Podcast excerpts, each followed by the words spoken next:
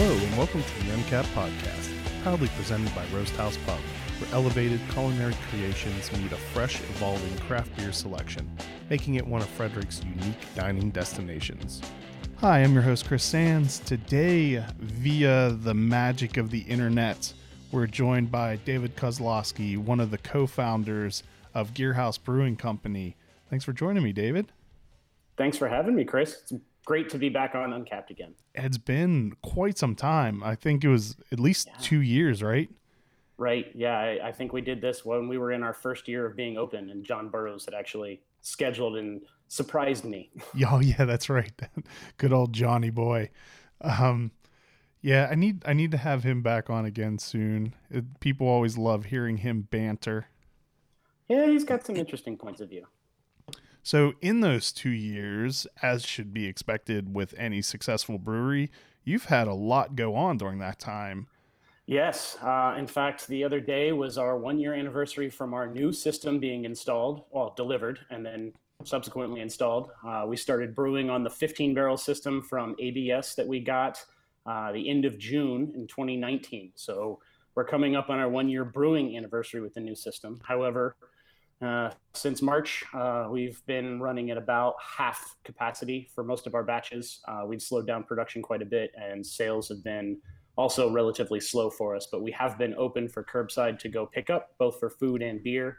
And in Pennsylvania, we are allowed to actually distribute beer personally, as well as deliver beer personally to uh, residents and uh, consumers at locations throughout the state, as long as they have permission from that location. That's crazy. It's been yeah. a year already, because I actually, whenever I saw you post about getting a new system installed, I, I thought like, oh, we got to get David back on. That was one, that was early on, and it was an extremely popular episode. People wanted to learn about you guys. So I was like, oh, I got to get him back on to talk about that. And it took almost a whole year. I'm kind of yeah, a bad well, person. Timing is great, because we lo- literally just the other day finally got our non-residents non-residency brewery permit for the state of Maryland. So this month here in June, we will beginning, we will begin getting beer down into Maryland. We're going to probably start closer to us around the Hagerstown area, uh, but we are interested and have reached out to Craft Coalition as well. Uh, we're hoping that maybe we might be able to work with them some and spread some of our beer sales down throughout the state without having to take up our time for transportation and delivery and driving to and from all those corners. Okay, that's good, because my first question was going to be, obviously, are you going to send some to Frederick? Because yes, I'm yes, pretty, ultimately we will. Yes. I, I'm uh, I'm pretty single-minded and asking any brewery about when their beer will end up in Frederick to save myself from having to drive anywhere. Yes, so similar to us having to upgrade our system prematurely sooner than we had expected, uh, we also started canning beer much sooner than I had anticipated or planned on.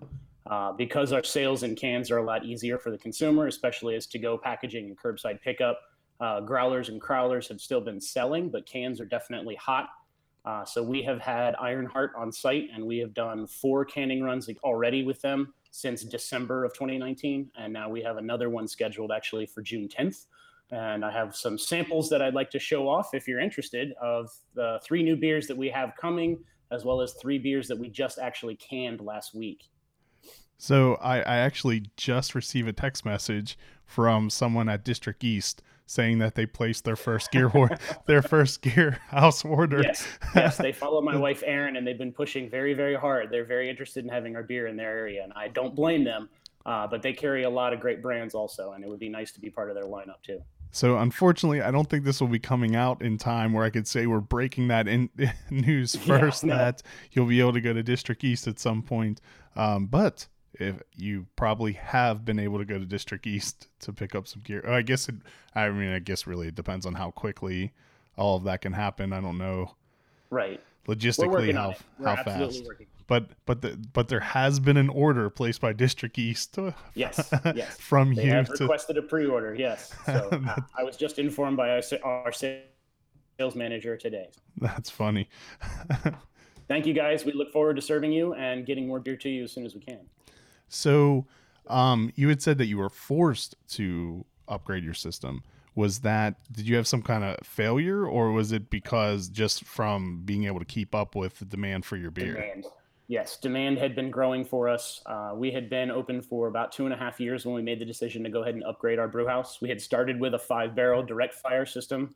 Most of it was made by Stout Tanks and Kettles. Uh, they're based in Oregon, I want to say. And we sold that system to another brewery that actually just got opened earlier this year, Juniata Brewing Company. Uh, they are now using that system for the most part. We were able to also sell a couple of our fermenters in a bright tank down to Vanish, and they're using those for some special projects they have in the works down the road. Uh, and then we bought our brand new fifteen barrel brew house, which included a thirty barrel hot liquor tank, a thirty barrel cold liquor tank that we use for wort chilling and sanitizing. Uh, and then we have five fifteen barrel fermenters and three fifteen barrel brights. So you had a pretty substantial upgrade. Yes. Uh, and we took the opportunity in between the old system coming out and the new system being delivered. We actually upgraded the entire production floor space. We chopped out the old concrete. We installed all new trench drains, better drainage, rerouted all of that plumbing to our uh, outside uh, fat box. We have a, a collection cell through our system before it goes into the mainstream for sewer, which gives us a little ample opportunity to adjust and dilute things down for anything that has to go down the drain. So the first time we talked, um, I, I thought you were the perfect person to ask the question to because of the range of systems that you've worked on. From I just noticed actually I'm using my yeah, uh, nice. Flying Dog go. Flying Dog Hydro Flask cup to drink out of. Um, from uh, Flying Dog with a semi-automated but fairly manual system to Troegs with the state-of-the-art push a button and beer comes Star out. Trek, yeah, Star Trek brewing is what I've always called it. Um. To your one hundred percent uh, manual back-breaking system at Gearhouse. So where does your where does your new system fall in that uh, spectrum? So it's still manually driven, but we do have a lot more interface with it now. Uh, we've got P I D controllers and temperature probes that give us some of our dynamics throughout our processes, so we can manually keep an eye on our mash tun temperature. We can manually keep an eye separately of our boil kettle temperature, our hot water temperature, our cold water temperature. And then also when we're ready to knock out and fill our fermenter from brew house side, uh, we can monitor that all digitally. And then it's all manually controlled, but the system is actually very well designed. And it's a matter of valve opening and closing in different steps of the procedures. So it's uh, somewhere like around the Flying Dog area or somewhere more along the lines of Flying Dog era. Uh, but they have a fifty barrel brew house, whereas yeah, we're cool. running on a fifteen. Um, and they're brewing seven days a week, usually two or three shifts a day, depending. Uh, and Troegs was very much the same way, three shifts a week, uh, three shifts a day, five days a week, brew house side. Uh, and then packaging was running two shifts a day, five days a week as well. So staying yeah. busy when you're putting out a lot of beer. Yeah, I think that's one of those things like uh, uh, us craft beer consumers don't often think about. Like, I think so many of us think in terms of your size brewery, places that have the ten, fifteen barrels and how much beer you put out, not like realizing the sheer volume of, I think people know like how much Flying Dog's putting out, probably right. like yeah. Troegs, but Within, then, yeah. but there's the places like um, Lost Rhino that right. just sells tons of beer and right. like people like the craft beer super fans, I guess, don't like oh, yeah. think about that. We have quite a few smaller ones that are actually churning out some major capacity within the state of Pennsylvania to, as well. Neshaminy Creek, South County, uh, just to name a couple. And a lot of the breweries were working on upgrades to their system or expansions to their footprint before COVID hit. And so a lot of us have had to kind of pull back and reorganize a little, restructure somewhat in order to maintain sales. Hopefully we don't see many people have to dump beer, but even we at Gearhouse opted to pull beer off the shelves and from kegs that we thought was no longer premium beer. Uh, and we actually emptied those kegs into a chemical tote uh, and donated about one hundred seventy-five gallons of finished beer to another distillery in the state. And so they were able to turn that over into hand sanitizer and distribute it to restaurants and bars as needed. That, that's been one of those um, cool, like feel good stories yes in yes. this whole we thing all still like work together. Yeah. yeah the um with wineries doing that, breweries doing that, it's been that's been one of those cool things that's happened. Absolutely, although maybe not quite as cool for the people who had to get rid I mean, of it it's but sad it's still to see it's beer an... go down the drain. It's better than seeing beer go down the drain. I yeah. should say we haven't had to do that really very much, uh, but we don't we don't push anything out into our customers that we don't feel is thoroughly uh, recognized or part of our quality control standards. And, you know, I honestly want to make sure every brewer out there knows, if you don't think it's great, if you don't think that you would put your name on that beer, don't sell it to your customers. You're going to fight more headache and have a lot more negative feedback, especially with social media these days.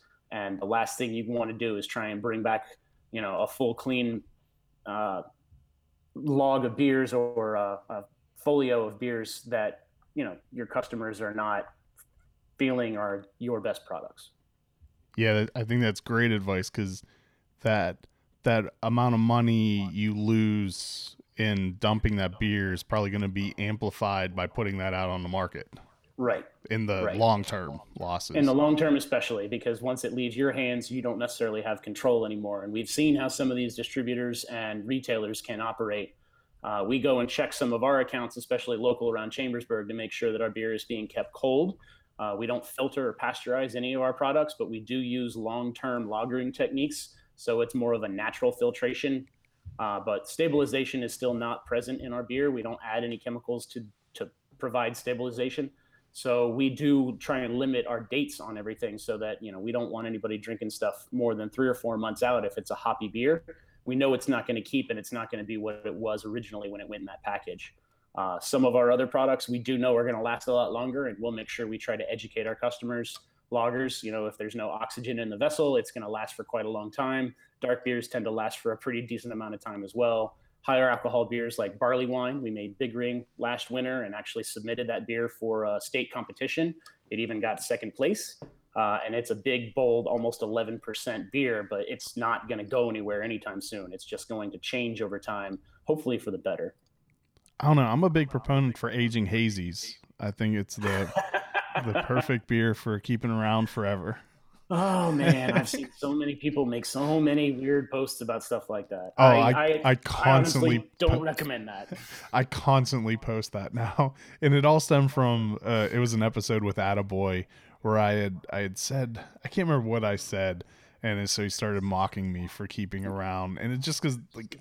I had some older beers, like not on purpose. It just ended no, up right. that way. It wasn't intentional. You just, they ended up in the fridge and other beers showed up and you, you know, they got pushed to the back of the line. It happens in my fridge too, but I try not to let it happen. Yeah. So anytime now I see online someone talking about how old beer is, I just reply that I like to age my hazies. Yeah, that's that's going to so, create a, so, a firestorm. So people probably just think I'm some sort of moron. Next thing you know, it'll just be another protest in D C or Frederick just because you keep your beer too long. Yeah.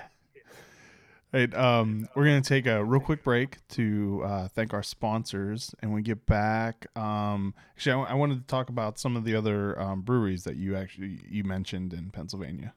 Okay. Uncapped is brought to you by one of Frederick's original Maryland craft beer destinations, located off of Urbana Pike, featuring a warm, inviting atmosphere and knowledgeable staff serving up fresh, locally sourced culinary creations and unique craft beers on tap. Open seven days a week, our friends at Roast House Pub invite you to enjoy a casual lunch, happy hour specials, delicious dinners, and specialty desserts. Follow them on social media to keep up to date on their monthly beer dinners, Mom's Spaghetti Dinner Battles, and what beer is being featured for Buck Above Monday. Idiom Brewing Company proudly offers a delicious variety of beers to satisfy the most discerning tastes, best known for their wide array of India Pale Ales, delicious fruited sours, robust porters and stouts, and crispy pilsners and lagers. Idiom Brewing Company prides themselves on continuing to innovate, utilizing new and or experimental hops, local ingredients, and unique flavor, flavor profiles. Unfortunately, you can't enjoy their tap room, which is located along beautiful Carroll Creek in downtown Frederick. Thankfully, you can enjoy their delicious beer to go and even have it delivered throughout the Frederick area. You can check out their menu options and place your order at idiom brewing dot com. Make sure to follow them on social media for up-to-date options and hours during these ever-changing times. So actually, one of the places you, you mentioned was South County. I mm-hmm. really like their beer. I they make the, some really good beer. But they're not they're not cl- anywhere near you though, right? Because I haven't no, made. No. They're like more like just north of Baltimore, right? Right. Yeah, they're towards the Philly area. Uh, Neshaminy Creek, I think, is on the north side up there. Uh, and then there's quite a few others. We're almost four hundred breweries strong in the state, but I don't know how accurate that number is now with COVID and whether or not we lost any. Uh, I had never, rumors. I just recently heard of Neshaminy Creek for the first time. Um, I absolutely refuse to support them at this point though. I, oh, okay. I cannot, I cannot forgive them for the hot dog beer. Yeah, it's been, it's creating a lot of hype. There's a lot of people who are strangely interested in trying that beer. I'm curious to get my hands on one can just so I can try it. And, you know, I'm happy for them that they came up with some uh, gimmick that they could use sheets and put hot dogs into beer because, you know, why not? We put all sorts of other crazy ingredients in there. Well, and the good thing is, too, though, if it if it follows in line with any of the other sheets collabs, it's going to be dirt cheap. I think it was like when I got the, it was yes. the, the coffee one that they made with, um, oh, who was that with? Rusted Rails. Uh, it was like Rusty Rail. Yeah. It was like eight dollars a four pack or something like ridiculous like that. Yeah. Stupid cheap. So, I mean, I guess I would throw eight dollars away for, to try a beer. Well, that another big hyped beer that we saw in the state was the, um, Hershey's chocolate with Yingling. And that turned out to be pretty solid following for a lot of the customers that we know of. We had a lot of people asking if they could get their hands on it through us, and we don't normally carry that beer, but when we're back to open for service, we have been contemplating trying to get a keg or two because it's not something I would prefer to make, but it is something that our customers have asked for. I was kind of expecting a little more chocolate out of it, so it was it's, it was sort of a letdown when I tried it, but it, I mean, it wasn't bad by any means. No, not by any means. Um, it is a little sweet to my liking, but there's a lot of people who prefer their beer that way. I mean, I would, I would really hope that they wouldn't put out the, like we're talking about the hot dog beer, a beer that's just straight up disgusting. Like I would, I would assume that they've done something to make it drinkable. I would assume but, so as well. That's to my comment that I said earlier. You know, we're not gonna, we're not out here to make any kind of beer just because we can make it. We want to make a beer that our customers want. Once in a while, we might find a fun way to do something different, especially as a collaboration, and bring other people into the fold of the industry. But it also helps us in, in the industry as well. You know, Sheetz is probably making market space on any any of their stores within the state that sell beer specifically to carry that, so they can market it for themselves as well. I just loved it from the standpoint of um, on one of the covers from our magazine, we had that quote from um, that we had from Mark at Adroit Theory, where mm-hmm. I think we I think we were just talking about all the weird ingredients he used, and his quote was, "I'd even I'd put I'd use hot dogs in beer if I had to." So we. Timing like, is everything, yeah, isn't it? Yeah, and that, but that was like two years ago, I think. Right. I, yeah. So I mean, he was a trailblazer. He just didn't do it. Well, we were we were doing stuff like that when we were when I was at Flying Dog. Uh, Raging Bitch was being brought into market while I was there. Uh, we had started making firkins and different one-off versions that included mangoes and habaneros, and then one thing led to another, and then Pearl Necklace was born as the oyster stout that kind of replaced Road Dog. Road Dog came back as a throwback throwback brand for them, uh, and their portfolio has been pretty solid and pretty strong. Um, but you know, they're they're all about that kind of stuff, and other people are not necessarily. Was was Raging Bitch the first Belgian I P A? Yes. Okay, I thought so. And then like all of a sudden, it, that became all the kind rage. Of, kind Tons of the of... first recognized Belgian as a recognized uh, style, Belgian style I P A. Yes. I actually I. popped up uh, at a, I think it was an Instagram memory or whatever Instagram calls it, where I had tried one that was six years old, oh, which no. now, so, and it was funny it, when it was about five years old, I had asked uh, Matt Brophy, anyway, doesn't know, he's the chief operation officers, if Raging Bitch would age well. And he's like, he's like, I don't know. Let me know when you try it, 'cause I'm not sure what's going to happen. It was actually, it was really, really good. I'm sure it was very different than what it oh, com- was. one hundred percent yeah. different, but it was really good. And it was one of the original bottles, too. One of the oh, bo- wow. It was one of the corked and caged. Wait, were those corked and caged? I don't know. Uh, it was one yeah, of the bomb. Yeah, the first bombers were corked and caged. Yeah, because yeah, it was it was the one that came. It came in the um, cylinder with the little oh, poster yeah. with it and the two glasses. If I try hard enough, I probably remember the day we were bottling all of it. So it was, it was when it was about a little over six years old, I cracked one of those open and I was surprised at how good it was. Well, that yeast profile is definitely going to stick around. The hops are going to be degraded, and it's going to give kind of a cheesy off note. There might be some crystal caramel carryover from oxidation perhaps as well. If the cork wasn't kept wet or if it dried out at some point in time, uh, some oxygen may have gotten in the bottle. But the yeast is going to, for the most part, keep that fairly safe. Uh, but again, the flavor is not going to be what it originally was. Yeah, it was def- it was very different, but there weren't any um, off flavors. That's it, good. It didn't okay. pick up any, and I it was in a refrigerator the entire time. And okay, yeah. So I, I'm sure that that makes a helped difference. A lot. At least it wasn't getting warm and going back to cold again. Yeah, it was. It was in my kegerator the its entire life cycle, so it it stayed protected. Somebody needs to clean their kegerator more frequently. Well, that I mean that ended up becoming intentional, like as it was. Okay. Actually, it was sitting in the back with some Mad Elf. And uh, a okay. cup, it, like it, I have, yeah, um, I have a library in Mad Elf as well. Uh, so it was like, you know, just a couple of those beers that uh, I thought it would be cool to just see what happens when they sit around for a long time. So the yeah, it's always fun, yeah. When when did you say your first canning run was? Uh, first canning run was back in December of twenty nineteen. Uh, we canned Mad Machinist, Ninja Boots, and Canary in the Coal Mine is our blonde ale, kind of our original flagship. Uh, most everybody who comes to Gearhouse for the first time usually tries Canary as one of their first beers until we know what style they're privy to or partial to. Uh, and then we try to make a full spectrum of all, all different kinds. Um, we have a couple lagers on, we have a couple porters on, we have a couple stouts on, uh, the barley wine that I mentioned earlier. We have another run of Mad Machinist that I'm actually going to be transferring to Bright Tank when we're done today, and that'll be canning very soon and available uh, June thirteenth. And then we have uh, some new stuff that I just showed, or will show. Uh, this is one of our collaborations that we did with another uh, Pennsylvania brewery, Rough Edges.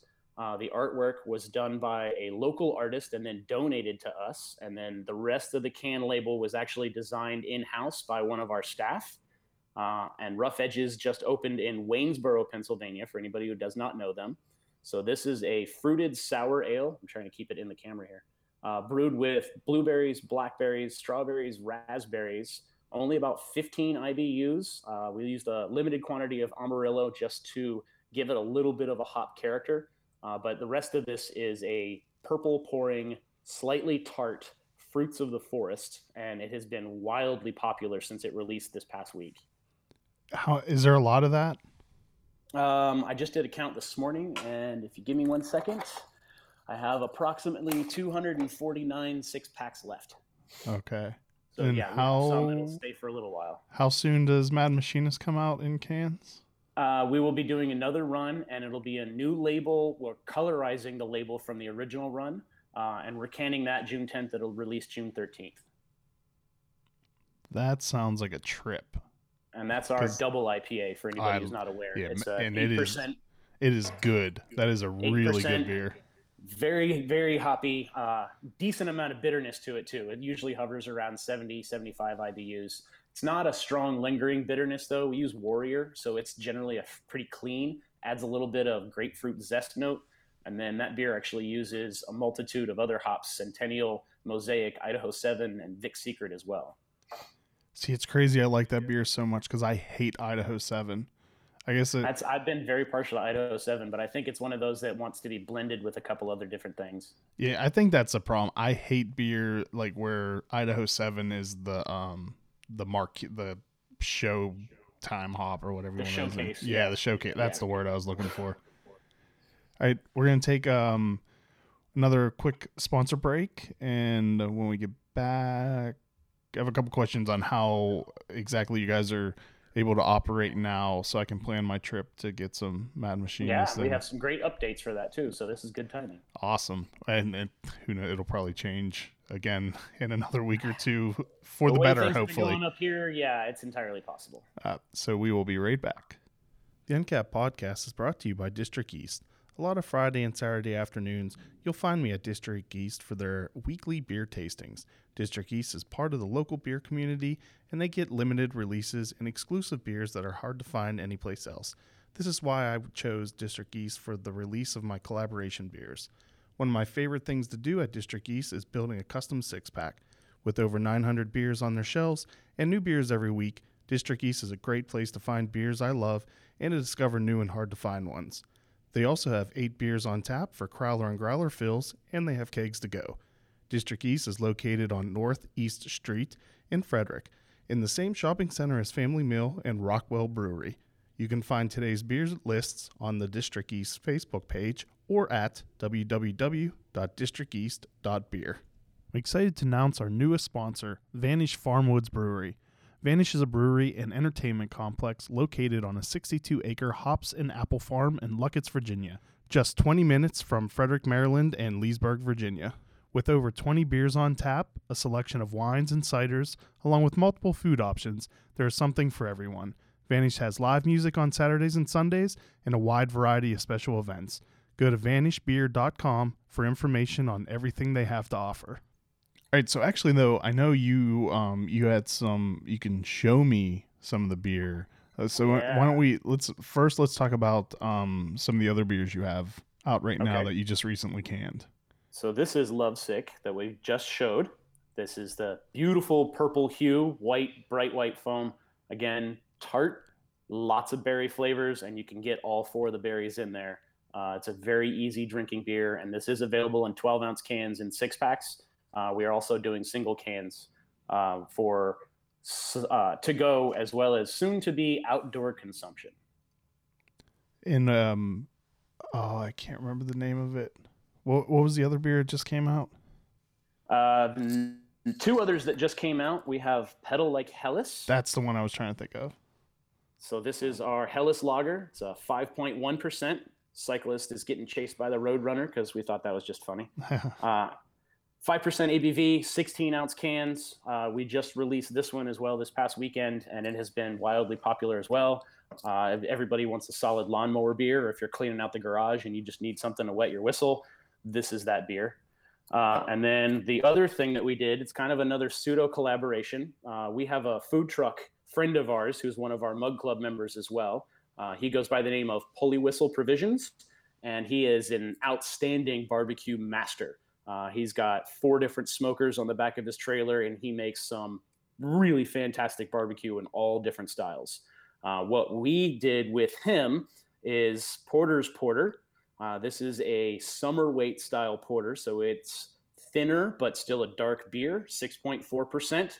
Has all of that chocolate, little hints of roast and toast note to it, uh, but it's not going to be super weighty and sit heavy in your stomach.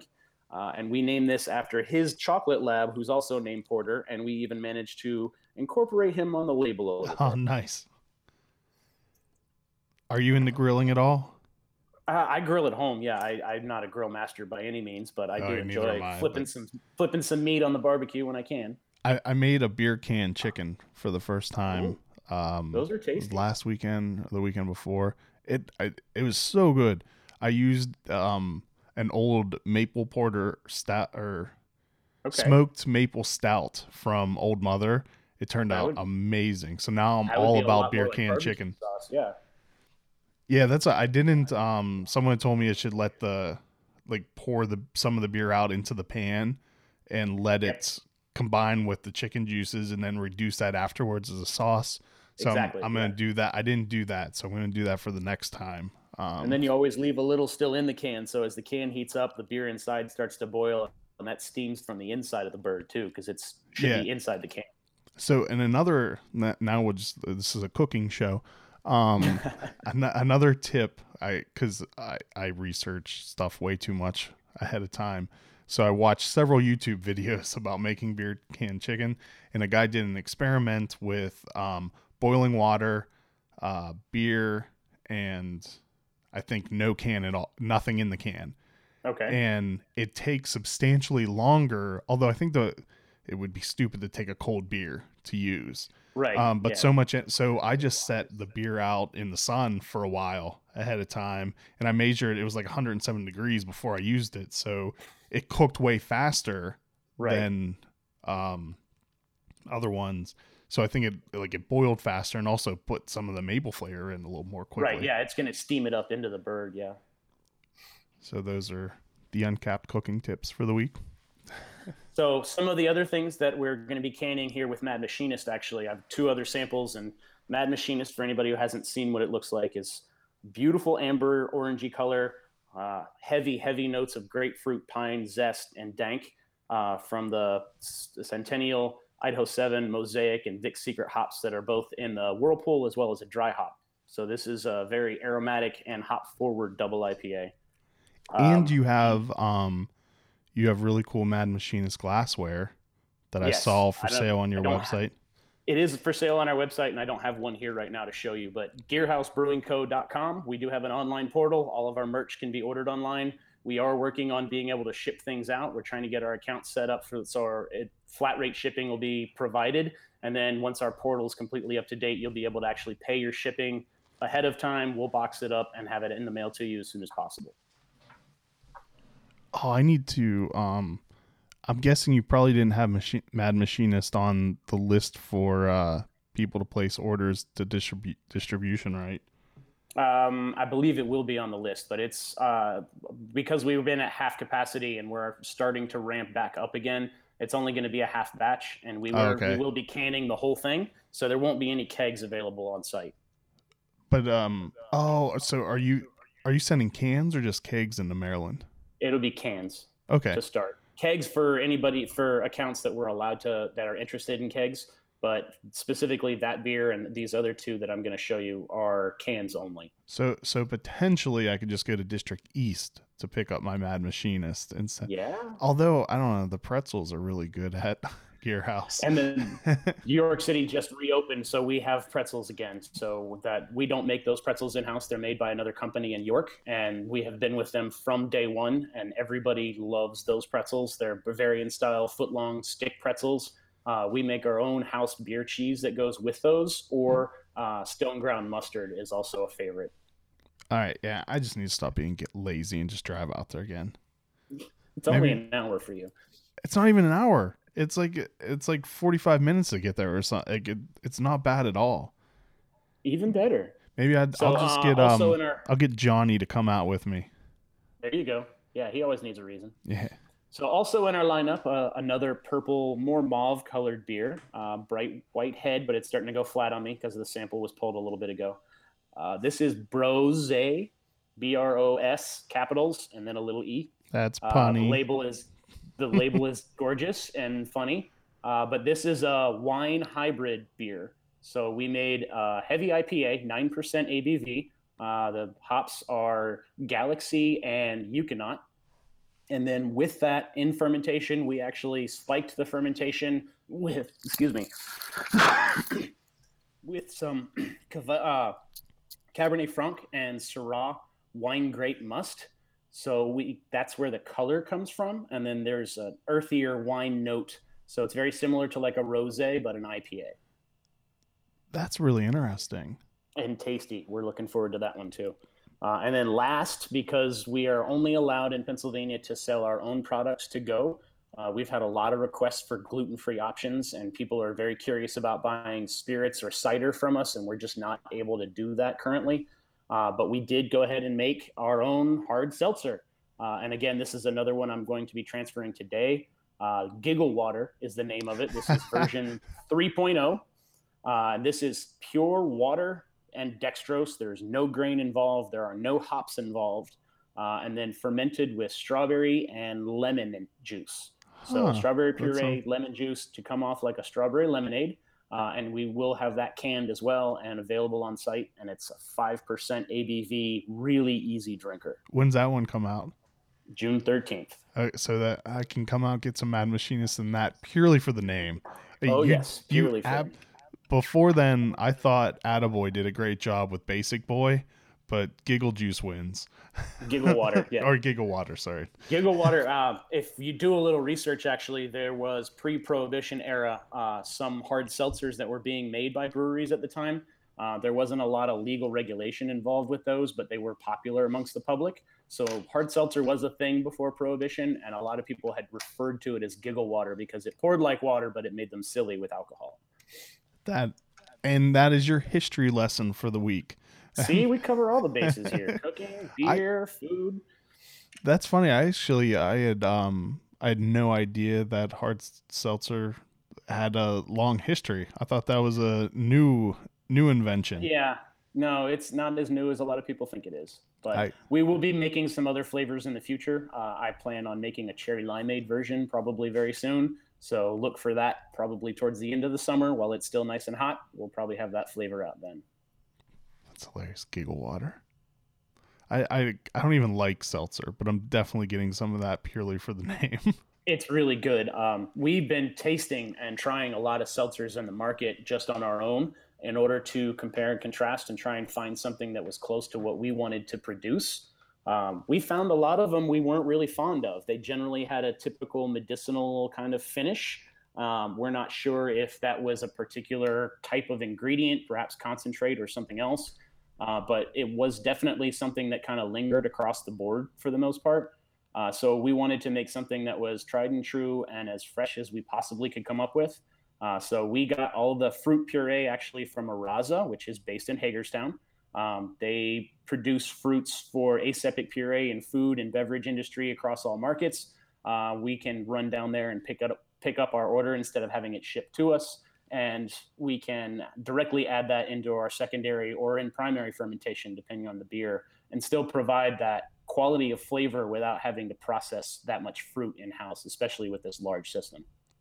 We actually had um, him on as a guest a little while ago. Excellent. He w- he came on when um, we had a woman, Brooke. Her name's Brooke. Bashes by Brooke. She came on to teach how to make cocktails. Mm. Um, and I got and I got yelled at by Graham, uh, my producer, because I had her. Uh, she made a smoked cocktail. Um, so the room was filled with smoke and he got all upset about it. I thought it smelled delicious and it was awesome. And I thought it made good, um, video. Yeah. I'm sure it was really interesting to watch. Yeah. Cause it, it's like, she has this big dome and then there's like a incense burning thing kind of, and it just yeah. fills the dome up with the, with the smoke. It's pretty cool. And it was an absolutely delicious cocktail. So interesting that you should mention that. Our bar manager, right before everything went to hell, um, had been experimenting and working with making uh, cocktail ice balls, but the ball of the ice was completely hollow inside, and he was actually filling those with different kinds of, t- of smoke, mostly like tobacco smoke, but sometimes he would smoke other things, uh, and then capture that smoke inside the ice ball, dribble a little water on the hole, and then stick it back in the freezer so it stayed that way uh, until somebody ordered that cocktail, and then that specifically was tongued into the glass, the spirit poured over the top, and then what he could do is with a small little brass hammer and a small little spike, he'd just tack, tap on that ice ice ball until it exploded, and then you'd see all the smoke come billowing out of the glass and sinking down around on the table around it. That's amazing. It's beautiful to watch. Yeah, that's so cool. That's so cool. All right, I need to come have that happen too. Well, cocktails There's... are not going to be a thing for a while for us. You had oh, mentioned okay. uh, curious about how our operations have been. Uh, we have been open for the most part seven days a week since COVID hit. Uh, but we have only been open for to-go sales. Uh, with that, as I mentioned earlier, we've been allowed to deliver beer to customers as well. So we were providing free delivery service for a minimum thirty dollars beer purchase. Uh, and then we were scheduling certain days of the week to drive around our footprint within about a thirty, thirty-five mile radius of Gearhouse in order to provide distribution and delivery for con- consumers directly, as well as those accounts that are still selling beer to their consumers. So we were able to get some beer into their hands as well and keep them running, at least with Gearhouse. So are you allowed to do outdoor seating now, or has Pennsylvania not gone into that yet? So most of Pennsylvania, as of this past Friday, uh, the twenty-ninth of May, uh, went into yellow slash green. Uh, it's a little confusing because yellow phase does not allow us to sell on site. We can still be open for curbside pickup to go, uh, but we are supposed to be going into green, theoretical green, uh, this coming Friday, which does allow us to sell outside service. So we're working on setting up all of our outside patio tables and spreading out our grassy spaces so that people can still order either online or in person. Uh, they stay seated at their table outside. We'll bring everything to them. Uh, if they want to purchase beer, they can do that, and then they're allowed to consume that in certain locations. But in theory, outside only. Uh, customers will only be allowed to come inside to use restroom facilities, and then they have to go right back out. Uh, we're going to have to request that everybody keep a mask on unless they're seated at their table. Uh, table units are going to be limited to household family members up to four without any kind of special permission. Uh, but if you have a larger household than that, then, you know, obviously we understand some families are bigger, some are smaller. We will accommodate as best as we can, but we do have to be cautious and try and maintain social distancing so everybody feels comfortable and safe. Is that a, is and that, that begins a, on Friday. Is that a state regulation where can it only be tables by four? Uh, that's something that came down from our governor, yes, uh, over the weekend and late last week. So they're they're still working on overhauling guidances and getting information out to everybody. Uh, we're unfortunately not only dealing with just the governor's office, but also our liquor control board, who provides yeah. our manufacturing license to us. So they have made some of their own uh, guidelines, I should say, uh, and we have to make sure that we abide by them as much as possible so we don't put our license at risk. Yeah, I think here it's like tables of eight is the limit. Yeah, it's it's fluctuating state to state. Uh, they're saying four to six really right now for okay. Pennsylvania. So I I think four is kind of just the magic number for most households, but I know that's not all of them. I was going to say, um, I mean, I could rattle off a list of a bunch of people I know that have families of five and six. Yeah. I would not want a family that large, yeah. but plenty I, well, of people do. To each their own, but we will do the best we can to accommodate. Um, unfortunately, it's going to be a little tough because we only have so many tables, and people are going to want to come and sit and hang out and enjoy themselves and get out of the house and have a different experience that they've had. than they've had for the last few months now. Uh, but we're going to ask everybody to please be patient, be kind, uh, understand that you're probably not the only people who want to be here at Gearhouse and enjoying yourselves outside and the weather and the beer and the food. Uh, so remember to keep your other uh, citizens in mind and make sure that the rest of your community gets a chance to come and enjoy themselves as well. Yeah, I was happy to hear the couple people I talked to um, down here today, since uh, Friday was the first day that um, outdoor seating was allowed. There were right. very few incidents of um, people being disrespectful or fighting Good. and arguing with the um, regulations they have to follow. Because I, I mean, it's not like it, it's such a waste of time. I don't know why well, you would want to give yeah. a server a hard time about a decision that the governor has made. That right. server is pretty far removed away from the people who are dictating. And not only that, they're they're just trying to do their thing yeah. and get by and get home and be with their family and make what money they need to make in order to pay their own bills and everything too. We're all in this in the same boat. It's just different angles and different perspectives. And we just we have to be mindful and, and keep each other in mind as well. Yeah, We're so not just everyone, trying to save ourselves. Everyone, just please be nice to the people working at restaurants and breweries. Please. They yes. they are not, if you, whether you agree with or disagree with the rules or what has to be done, they are so far from the person who has dictated them, and they're just right. trying and to protect them. Unfortunately, depending on where you are, those rules are no, not just guidelines, but actual rules. And yeah. if you don't follow them and you're caught not following them, then you risk being shut down in some cases. Yeah, and so no one, no one sure wants that. Nobody, nobody wants to see that. Trust me, everybody's already been really, really nervous about how long they were going to be able to stay open or even continue business. Um, as I mentioned earlier, we're almost four hundred operating breweries in the state of P A, and we've heard rumors of a few breweries that may not be reopening. Um, but I'm not positive, so I don't want to say anybody out loud. Yeah, I think it was it was a little harder for you guys to operate in Pennsylvania than it was in Maryland, I think, wasn't it? Right. Wasn't it? Right. Um, when we were open open for normal service, our license is actually pretty awesome. We're allowed to sell anything that's made in the state of Pennsylvania. So we had a full bar effectively without an R license or a restaurant license. Uh, but we could carry Pennsylvania spirits and make cocktails. We could carry Pennsylvania ciders and wines and pour those for customers. And then the beer that we were producing, but we could also get other outside beers from breweries in the state. We did fun, uh, different venues where we had April sours bring May or April showers bring May sours. Uh, and we were scheduled to do a, a sour event as well as a hazy I P A event earlier this year, and both of those were canceled because we're just not able to sell in that capacity for to go.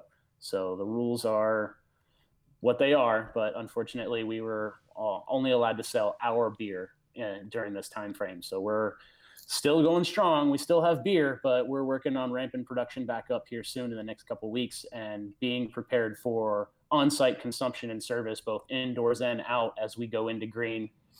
fifty percent capacity is unfortunately our, our number right now once we're in green. So we'll have to uh, work with all of our staff, work with all of our consumers, and make sure that everybody is comfortable and has spread out enough and has enough time to come and enjoy a nice meal with their family, have a beer with some friends, uh, otherwise maintaining social distancing, trying to wear your mask if you're not seated at your table, and then go about your day.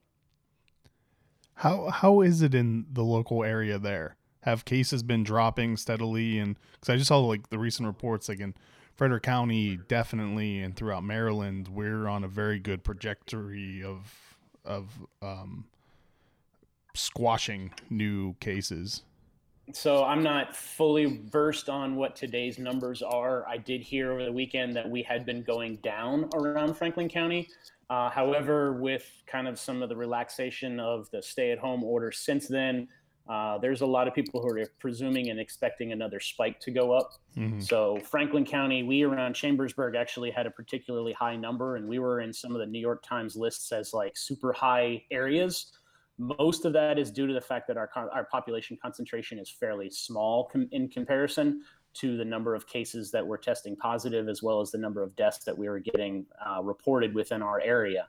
Uh, but some of that was not necessarily a human being's fault or um, specifically any one entity. Uh, it was kind of a bumbling of a few different things. We had some uh, excess quarantine people that were kind of kind of shifted around and moved into some retirement communities and nursing homes, but they weren't actually being quarantined from the rest of the residents.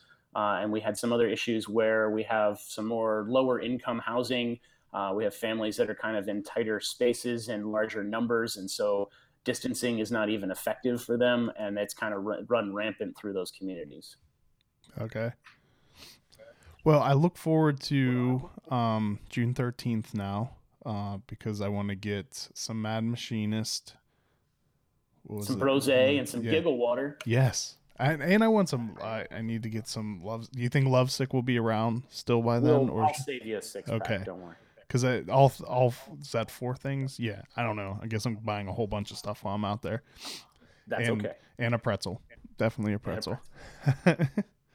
um, I I really like that artwork on um the. Pedal Like Hellas. That's a cool. Oh yeah, that's fantastic. Um, some people may remember we had a, a hazy I P A that we had canned actually in April. It's all gone now, unfortunately. Uh, it was a collaboration with Pizza Boy.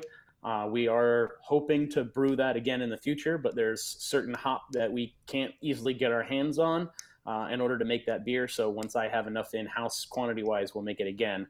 Hop Fixated had been ex- especially popular. Uh, so we kind of borrowed that same individual. He's got the same bike, but then we've kind of changed some of the layout a little bit. So he's definitely sweating, and he's got his tongue hanging out, and he's pedaling as fast as he can because that Roadrunner's just right on his tail. I'm uh, I'm finally going to put the effort into getting back onto my bike after. Oh, actually, I think it's been close to two years now since I had knee surgery and. Kind of yeah that's a tough one. Hung them up for a while. Actually, I I was at uh they were they were we moved during all this um and during the move all my bikes were stored at Tom's house in his okay. big garage. So I actually went to retrieve my bikes over the weekend so that I can tune them up and uh get them ready to start riding again. Yeah, yeah. My wife found uh, an adult Schwinn tricycle, and she's planning on using that to deliver beer hyper local from the building. Uh, we have a few customers who actually live nearby, uh, including my wife and I. We live very close to the building. So we could throw a cooler in the back of that, fill it up with some beer, and literally ride it over to somebody's house and deliver it in person that way. Uh, as long as we have our decals and our license number per the state, that's entirely legal. Uh, and we have a That's delivery awesome. Vehicle that we purchased as well, so we can run kegs and cans where we need to. Did you know that it's close to impossible to buy a bike right now? Yes, I saw that actually. Uh, it, I read that article over the weekend. Bikes I, are now uh, dwindling in numbers. So like I was going to buy my eldest daughter a new bike because she's like on the cusp of needing the next size up. Um, gotcha. And I was talking to, uh, so another career you had at one point. Well, I guess it wasn't a career. It was a, your side. Mostly a career. Okay. Yeah, no, it was um, for a good long time. You, you worked at our mutual friend's uh, bike shop that bicycle at the Bicycle Escape. escape. Um, Hi, Rinkers. We miss you guys. So I, I had called Tom at the Bicycle Escape and I told him what I wanted. They had a silver one and a black one. And then my daughter got in trouble, so I told her she had to wait.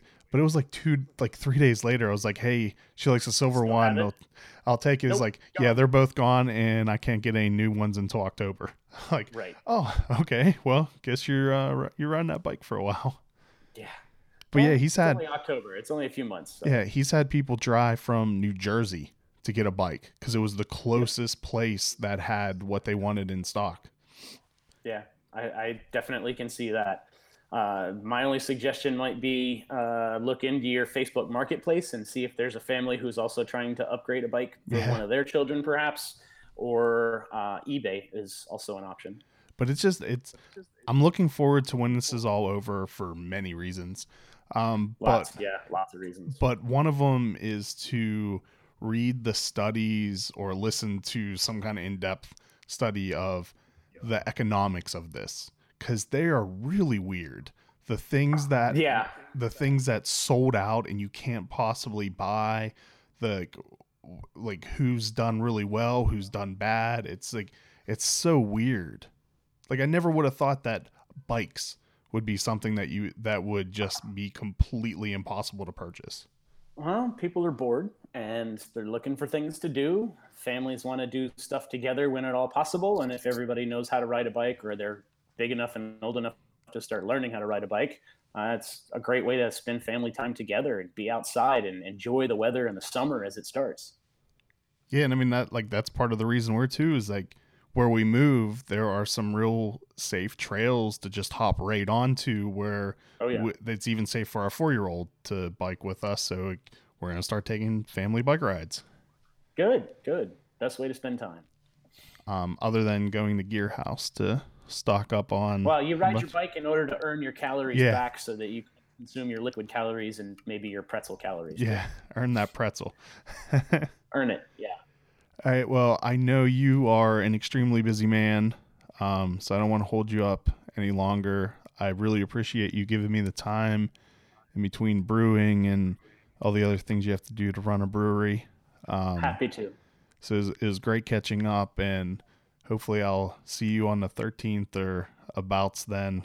I'll try to abouts then. I'll make sure I set aside beers for you, so they're already here. Awesome, and I'll uh, I'll make sure I come out when you're there so I can say hi. It's actually it hasn't been all that long. Right. No, the last time I saw you wasn't that far ago. Yeah, that it was, ago. was that some kind of brewery event. I can't remember what it was now. I'm sure. Yeah, it was uh, Idiom. That's right. Yeah. It was at Idiom's uh, part. Actually, at this point, that was a really long time ago. Yeah, it does. It is longer ago than I thought it was. Yeah, but that was it, back in February. Yeah. Was it only February? I don't know. Because I, I had know. just come back from vacation. We had gone to Palm Springs, California, and we yeah. were literally on our way back from the airport that night. We stopped to have a beer and dinner. All right. Well, thank you so much. Um, thank you, everyone, for watching and listening. And cheers. Thanks, guys. Cheers. Salud, dinero y amor. And everyone who's listening, um, I, so I guess the, most of our listeners are in Maryland, so they can go to, and we're not even going to say go to Harristown, go to District East. Um, go we'll, to District East. We'll get our beer there as soon as we can. We're working on it. That's, and you you heard that possibly first. I don't know. Who knows when this will come out? Um, but at some point around the time of when this episode come out, can, comes out, you will be able to get uh, Gearhouse beer at District East. Fingers crossed. It should be there by then. Thank you, everyone. Cheers. Cheers, guys. Thanks again. Uncapped is brought to you with support from McClintock Distilling, Maryland's first and only organic certified distillery. They are well known for their award-winning gin and are rapidly growing a name for themselves for their Matchstick Bourbon and Bootjack Rye Whiskey that have both won double gold at international spirits competitions. You can visit them in historic downtown Frederick along Carroll Creek for tours and tastings. Go to McClintock Distilling dot com for more information. The Uncapped Podcast is produced by Graham Cullen and me, Chris Sands. Be sure to like us on Facebook, and if you've enjoyed these podcasts, please leave us a review on Google Play or the iTunes Store. A special thanks to Double Motorcycle for providing our theme music. Thanks for listening. Oh my God, that's good.